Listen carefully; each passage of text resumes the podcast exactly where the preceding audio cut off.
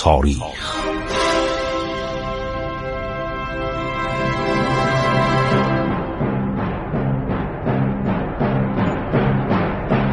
کاری از گروه جوان و اندیشه رادیو جوان.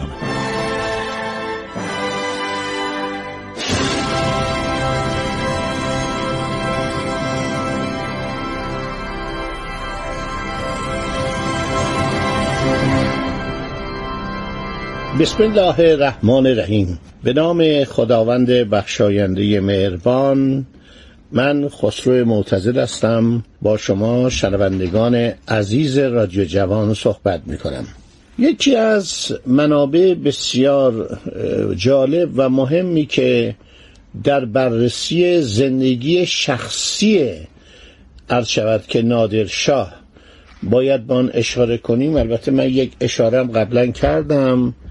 نامه های طبیب نادرشاست. دکتر پر بازن.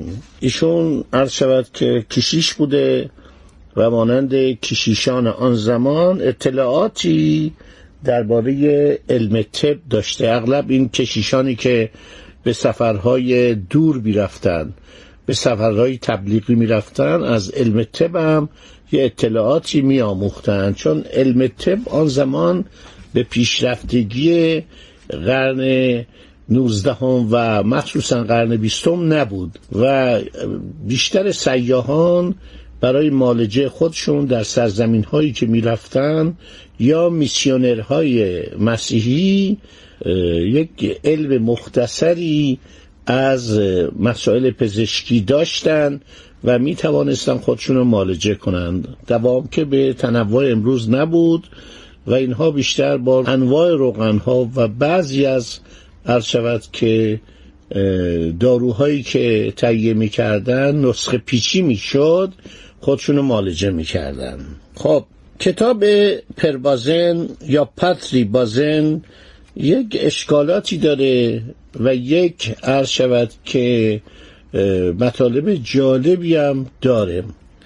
اولا پربازن که معرفی شده به نادر به خاطر بیماری های نادر ایشون مدت ها در خدمت نادر بوده و خیلی به نادر نزدیک بوده و حتی چادر او رو در کنار چادر نادر می زدن که شب هر وقت ناراحتی نادر از نظر دردهای شکم پیدا کرد او بیاد و داروهای تجویز کنه و نادر از اون حالت عصبانیت و درد و رنج بیرون بیاوره. او همش به نادر میگه تماسب قلی خان یعنی اسم دوران سپه سالاری او رو ذکر می‌کنه. من اینا رو می‌خوام برای شما بگم که بدانید تاریخ چقدر دقیقه. یعنی ما بر اساس نوشته های پربازن متوجه شدیم که چه بیماری های نادر داشته؟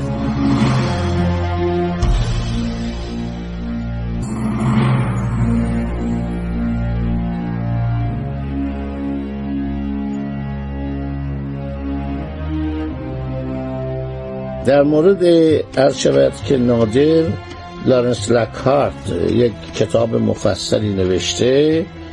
که در اختیار ماست. این کتاب چند بار به فارسی ترجمه شده. آخرین بار آقایان دکتر غلامرضا افشار نادری و دکتر اسماعیل افشار نادری این کتاب رو ترجمه کردن. نادرشاه آخرین کشورگوشای آسیا.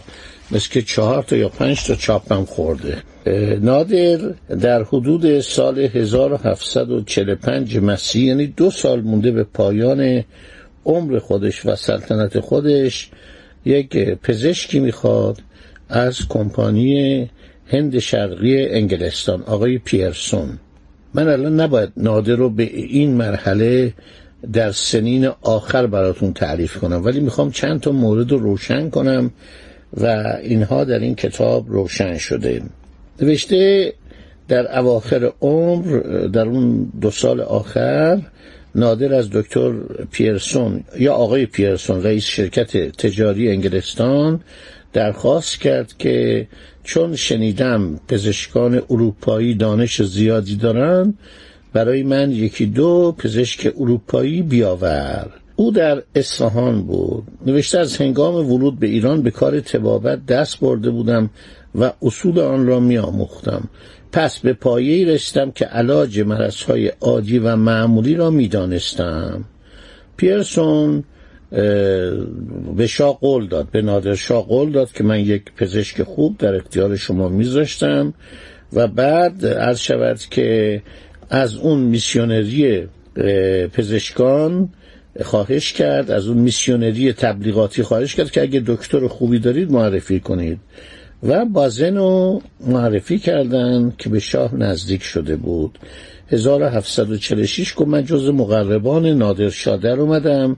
به مقام طبیب اول پادشاه ایران رسیدم. از شود که من حد اکثر شش ماه طبیب اول نادرشاه بودم و مشاهدات خودشو نوشته و خیلی از نادر انتقاد کرده به خاطر اینکه نادر در سالهای آخر عمر و سلطنت خودش خیلی تندروی می‌کرد مردم رو دستور آزار و شکنجه می‌داد.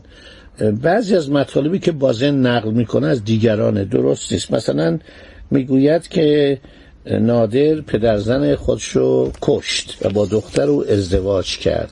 بابا علی بیک پدرزن نادرشاه بود که نادر وقتی پدر او رو کشت دختر او رو به عقد خودش درآورد. و بعدم که وقتی دختر بزرگتر یعنی مادر رضا قلی میرزا مرد با دختر کوچکتر ازدواج کرد که فرزند بعدی نادر نصرالله میرزا از این زن بوده.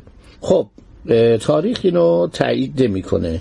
برای اینکه برادر زنهای نادرشاه یعنی پسران بابا علی بیک کوسه افشار جزو وفادارترین سرداران عرض شود که نادر بودن. و یکی از اینام در نیروی دریایی که نادر به صلاح ایجاد کرده بود خدمت می‌کرد کلبلی خان. بنابراین اینها دروغه.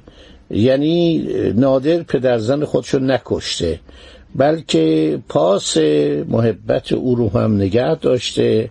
و یک وقفنامه ای عرض شود تعیین کرده که در آن هنگام که هنوز پادشاه ایران نشده بود مزرعه دهشک در نزدیک شهر توس و بسیاری از املاک دیگر رو وقف مصارف مقبره رفیعه مستوره فوق و مقبره جناب فردوس معاب مرحمت و قفران پناه ارم آیگا بابا علی بیک و بر مزار کثیر الفیض والدین خود واقع در صحن مبارک که از بابت موقوفات مزبوره.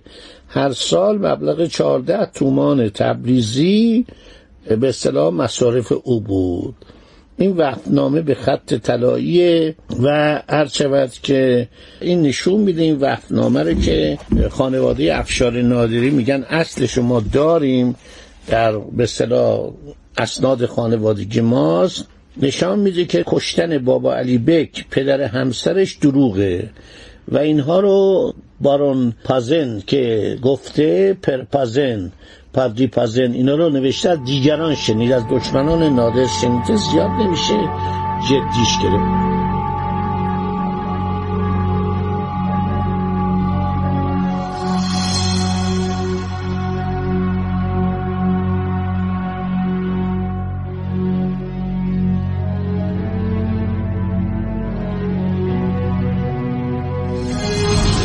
ولی برای اینکه ما از نظر تاریخی بدانیم چرا نادرشاه عوض شد و چرا در اواخر عمرش یک دفعه دچار اون حالات به اصطلاح بدجنسی و عصبانیت دائم و دستور کشتار و قتل عام شد.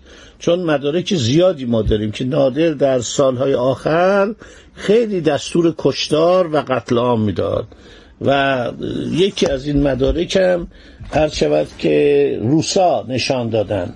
یک کتابی است درباره نادرشاه که محققان ارمنی به اصطلاح دولت اتحاد جماهیر شوروی سابق اینو عرضه کردن و این دو نفر سعی کردن از نادرشاه یک چهره بسیار خشن و آدمی که مرتب دستور اعدام می‌داده دستور کشتار می‌داده ترسیم کنن. این به خاطر بود که می‌خواستن ارتباط ایران که گاهواره فلات ایرانه و این ملل و اقوام اطراف ایران همیشه یک دلبستگی به ایران دارن اینو می‌خواستن پاک کنن پاره کنن از بین ببرن.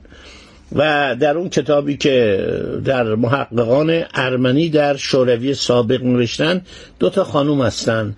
اینا سعی کردن نادرشاه رو یک آدم مرتب در حال دستور اعدام و کشتار هر شاید معرفی کنند. شاید تا حدی چنین بوده. علتی که میشه گفت نادرشاه تقدیر به سلیقه داد تغییر اخلاق داد تغییر مش داد. تغییر خلقیات یعنی اخلاقش عوض شد و تند شد یکی توطعه بود که مرتبا علیه او انجام می‌شد. از جمله متاسفانه رضا قلی میرزا پسر او که خیلی جاه طلب بود. یعنی ما از نظر اخلاقی رفتار رضا قلی میرزا رو نمی‌تونیم تایید کنیم. رضا قلی میرزا در زمانی که نادر به لشکرکشی هند رفته بود در اونجا روزی یک قیامی می‌کنن هندی ها علیه نظامیان ایران. هشتاد هزار نظامی ایرانی بودن اینا در دهلی اطراف شهر مستقر بودن اردو زده بودن بعضی هم در خانه های مردم در قصرها بودن. یک سوء رفتاری شاید دیده شده بود. و هندیان و عدهای تحریک کردن که علیه اینا بشورن. و اینا حدود شاید چهار پنج هزار نفر ایرانی رو کشتن. نادرشاه وقتی خبر شنید دستور قتل عام مردم دهلی رو داد که در اون حادثه خیلی کشته شدن و نظامیان نادر به خاطر این هفتش هزار نفر ایرانی که کشته شده بودن خیلی شدت عمل به خرج دادن.